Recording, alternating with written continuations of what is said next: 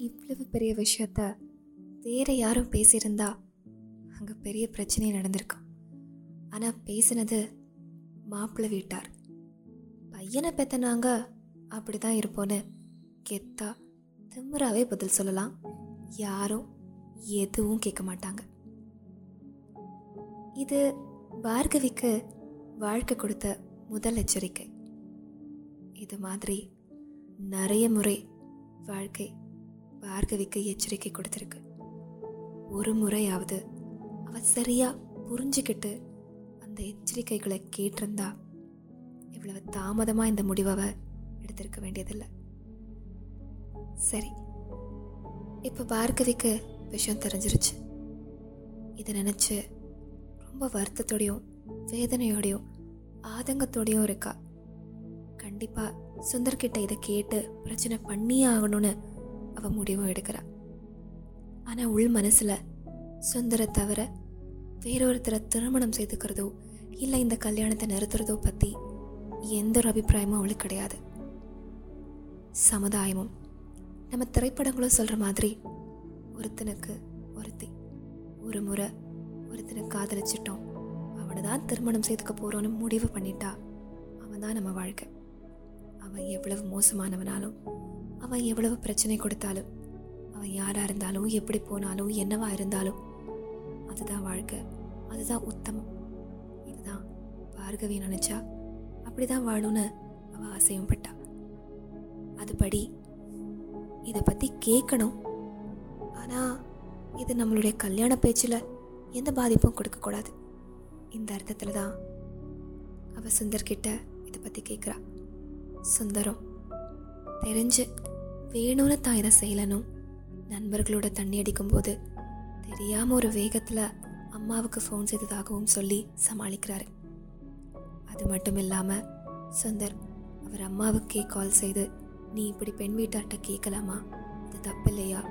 உனக்கு ஒரு பொண்ணு இருக்கு அப்படின்னு வார்த்தையும் விடுறாரு. அதுக்கப்புறம் பார்கவியும் சுந்தர் அம்மாவும் கான்ஃபரன்ஸ் காலில் இணையிறாங்க.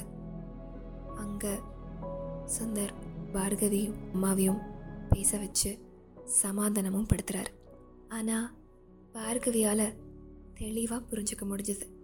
இந்த சமாதான பேச்சில் சுந்தர அம்மாவுக்கு ஒரு துளி கூட உடன்பாடு இல்லைன்னு. ஏன்னா அவங்க அவங்க பேசுனதில் எந்த தப்பும் இல்லைன்னு தான் உறுதியாக அந்த நிமிஷம் வரையும் நினச்சிட்டு இருக்காங்க என்ன சொல்லப்போனால் இந்த நிமிஷம் வரைக்கும் நினச்சிட்ருக்காங்க. அப்போது ஒரு விஷயம் பார்கவிக்கு தெளிவாக புரியுது. பெண் பார்க்க வந்தப்போ ஆசை ஆசையா அரைவணிப்பா. பல வார்த்தைகள் பேசின அந்த மாமியார் கிடையாது இவங்க. இவங்க மாறிட்டாங்க. இன்னும் நிறைய மாற்றங்களை இவங்க கிட்ட பார்க்க தான் போகிறோம் அப்படிங்கிறது அவளுக்கு புரியுது.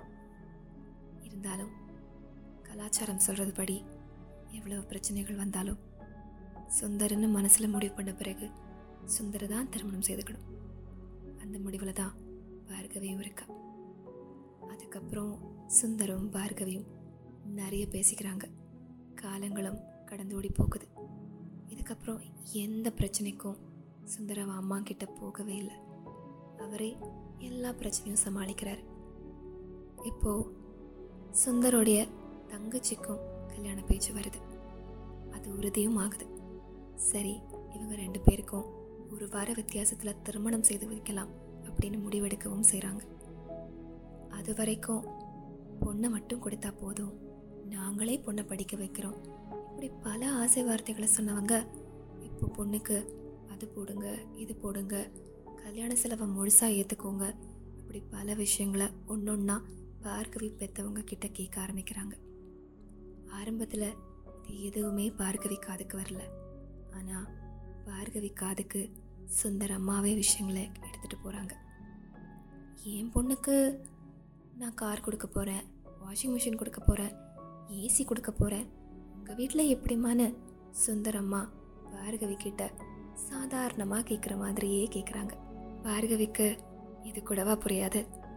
இதெல்லாம் நம்மக்கிட்டேயும் அவங்க எதிர்பார்க்குறாங்கன்னு ஒரே விஷயந்தான் பார்கவி சொல்கிறா நீங்கள் என் அப்பா கிட்ட தான் இதெல்லாம் பேசிக்கணும். ஏன்னா அவங்க மூலமாக தான் நீங்கள் யாருன்னே எனக்கு தெரியும்னு. அந்த காலை வச்சதுக்கப்புறம் அடுத்தது பார்கவி சுந்தருக்கு தான் கால் பண்ணுறா ஒன்றும் பிரச்சனை இல்லை. கார் வாஷிங் மிஷின் ஏசி இதெல்லாம் யார் கொடுக்குறாங்களோ அந்த பொண்ணையே நீங்கள் சந்தோஷமாக நிம்மதியாக கல்யாணம் செஞ்சுக்கலாம் அப்படின்னு பார்கவி சுந்தர் கிட்ட சொல்கிறான் இதுக்கப்புறம் தான் சுந்தர் இந்த கல்யாண விஷயத்தில் அவன் அப்பா அம்மா கிட்ட தலையிட்டு பிரச்சனைகளை முடிவுக்கு கொண்டு வரது எப்படின்னு யோசிக்கிறான். சுந்தர் அவர் அப்பா அம்மா கிட்ட திருமணம்னு செஞ்சுக்கிட்டா அது பார்கவி தான் பார்கவியை தவிர வேற எந்த பொண்ணையும் நான் திருமணம் செய்துக்கவே மாட்டேன்.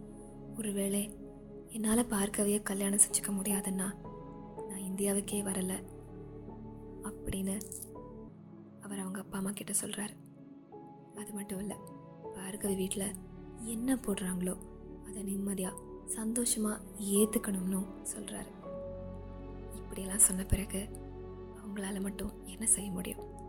அவங்க பெற்றவங்களும் அமைதியாக கேட்டுக்கிறாங்க.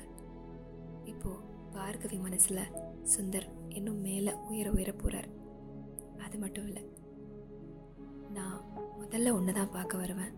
உன்னை பார்க்க வரும்போது உனக்கு நிறைய விஷயங்கள் வாங்கி தரேன். கல்யாணத்துக்கு என்னென்ன வேணும்னு இப்போவே லிஸ்ட்டு போட்டு தயார் நிலையில் இருன்னு சொல்கிறாரு இவ்வளவும் சொன்ன பிறகு அவன் மனசில் சுந்தர் கொடி கொட்டி பறக்க மாட்டாரா என்ன? ஆனால் அதே நேரத்தில் மிக அதிர்ச்சியான ஒரு விஷயத்தையும் சுந்தர் பார்கவி கிட்ட சொல்கிறார் அவ்வளவு பெரிய அதிர்ச்சிக்கு பிறகும் எப்படி பார்கவி சுந்தர திருமணம் செய்துக்க ஒத்துக்கிட்டா? இதை அடுத்த பாட்காஸ்ட்டில் தெரிஞ்சுக்கலாம். இது பாவக்கதைகள் நான் உங்கள் நிவேதா